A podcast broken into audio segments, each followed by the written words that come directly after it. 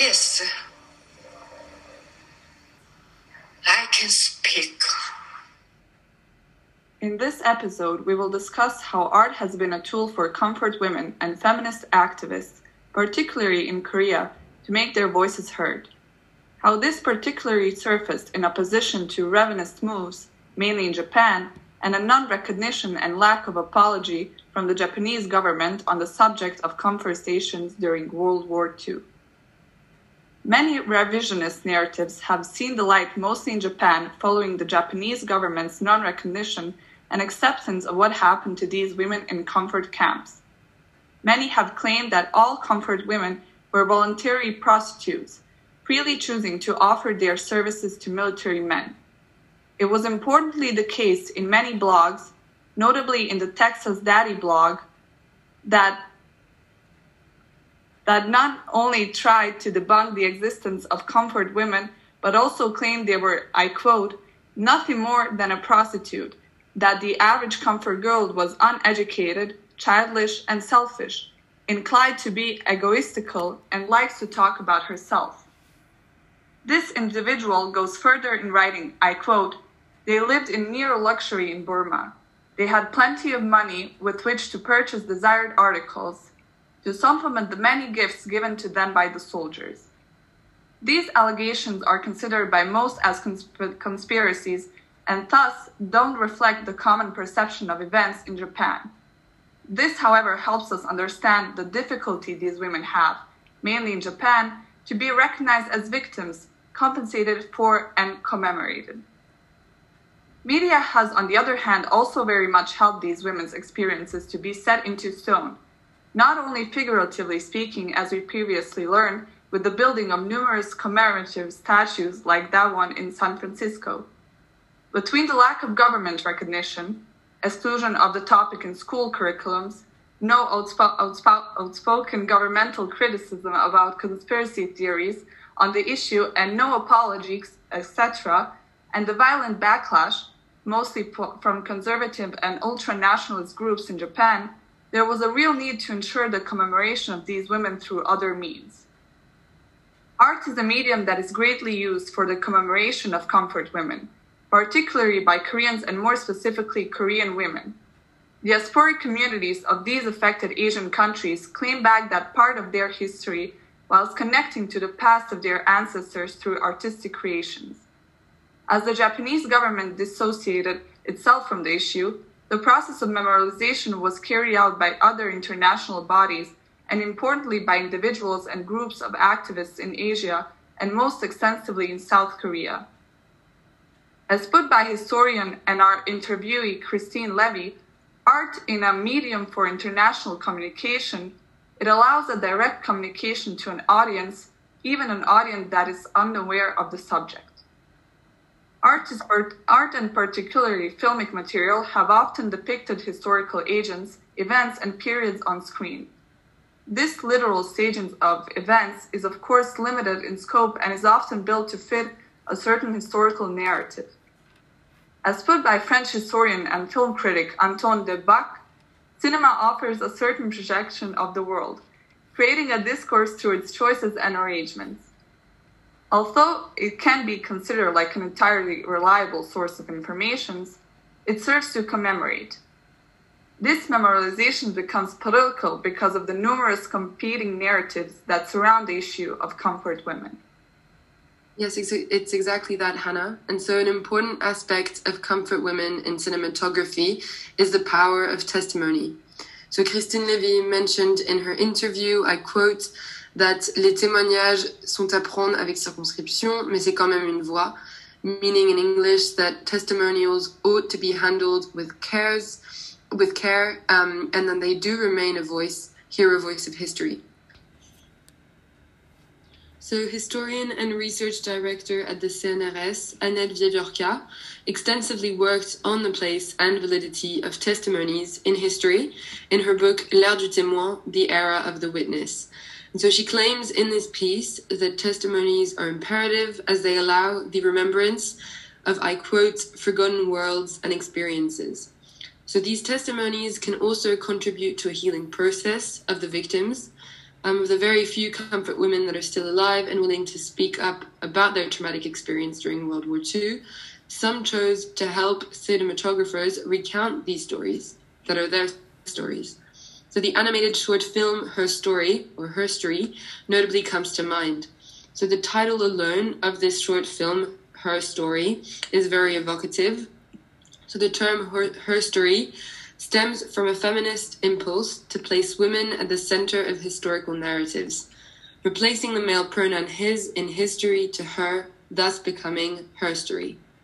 Like the term itself, the animation Herstory places a female voice at the core of this historical and commemorative project. It also makes sense because her story recounts former comfort woman Seo Woon Young's experience. Through her voice, she narrates her own story, reclaiming that part of her life to an extent and thus contributing to the healing process of herself and certainly that of other victims. So this film retraces this film retraces um, this South Korean woman's past um, in a sexual slavery camp in Samarang, Indonesia.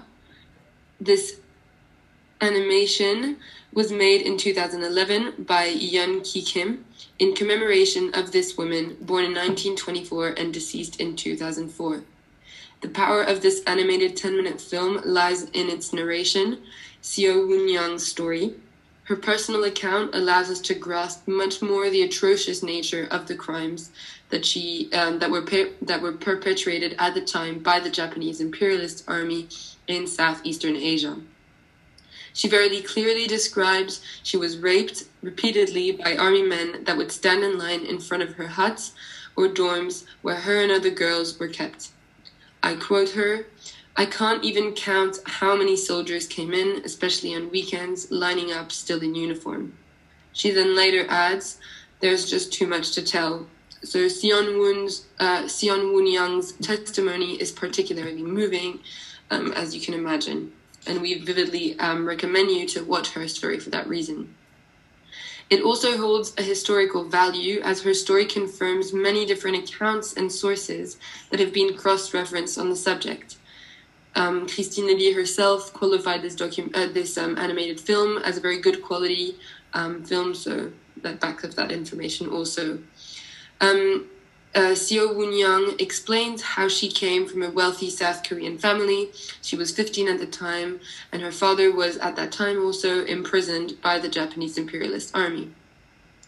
That very Japanese army deceived her into leaving Korea, telling her that if she would go to work in a factory for two years in Japan, her father would be freed following um, what she says in that in that animation, um, what really happened was that her father passed away in prison, and she was sent to Indonesia unbeknownst to her, and they made her into a sex slave, or a comfort woman, as some would put it. She also later in the film mentions the re- the regular visits at the local hospital to check these women weren't carrying any diseases that could be passed on to soldiers. Furthermore, Mrs. Young um, mentions how these military men drugged these girls, obliging them to intake opium, for example. Um, she then later describes how she turned into an opium addict, um, just to give you an idea. Her last words in this, in this film are the following I, um, I quote, I kept telling myself that I just have to stay alive. They, they may have killed my body, but not my spirit. This is how I survived. So these very poignant and deeply humbling words strongly echo with the experiences of other way, of other victims of war crimes. So although a different subject and quite impar- incomparable experience, Seo Woon Young's positivity, hope, and a certain level of luck in the sense that she survived, um, given the horrific situation she was in, seems to have um, what seems to have been what kept her alive. And so account, uh, this account can be comparable um, to that of Primo Levi in his book Si c'est un homme or If This is a Man. So these testimonies, that of Primo Levi, but also that of Young, stress the importance of memorial- memorialization of such events. When looking into human rights violations and war crimes, there's also another question that comes to mind. It's that of the unre- unrepresentable. How can one represent the unrepresentable, the atrocious, the unimaginable? Her, sto- her story or her story shows certain rape scenes experienced by Seo Woon and other girls placed in these camps, something that would that would have been much harder if not an animation. The animation also allows a certain level of anonymity, as the only real testimony we have is that of Mrs. Young, and it's only under the voice of her voice, under the form of her voice. Sorry. So animation is also greatly related to innocence. Um, when we start watching this film, we don't really expect that we'll be submerged with such violence, although aware of the subject. And this innocence also echoes that of these girls, although addressed as comfort women. Her story um, shows how indeed these women's role were to comfort men, although this euphemism entirely excludes the notion of abuse, rape, and sexual slavery. We must remain vigilant when looking at history through cinematic lens.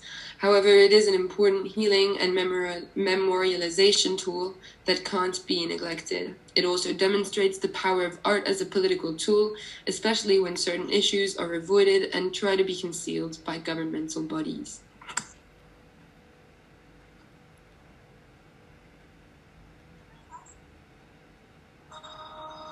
This overall of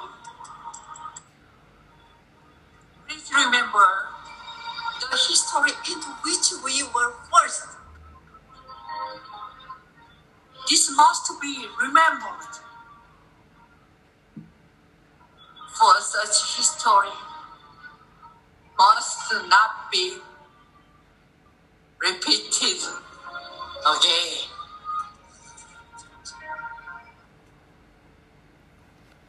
So, we would all like to thank you so much for listening to our podcast, I Can Speak. We really hope it helps you further discover the issues of comfort women. The debate surrounding comfort women raises important points. The question of memorialization, of representation, of recognition, and apology. It also touches on all too contemporary issues like human rights and abuse and war crimes. But it is also really important for us to take a moment to thank historian Christine Levy for a fabulous and highlighting contribution to our podcast. So she really helped us deepen our understanding of the complexities surrounding the subject of movement, and I hope it does for you too now.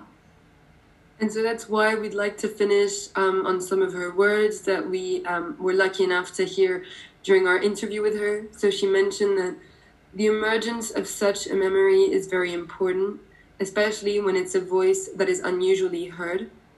Um, it isn't. It is this case for women, and more specifically for women in times of war. These rapes that were considered as unimportant or secondary are now gaining some importance. It raises necessary questions on the subjects of rape and prostitution in times of wars, um, as it is a mean for domination and annihilation. So, for that, we thank Christine Levy Thank you for her kind words and for her very interesting inputs. And please feel free to contact us if you have any information on this topic or even potential questions or any doubts. And please remember, comfort women can and need to continue to speak. Thank you for your attention and see you for the next series of podcasts we will hopefully make. Yes, I can speak.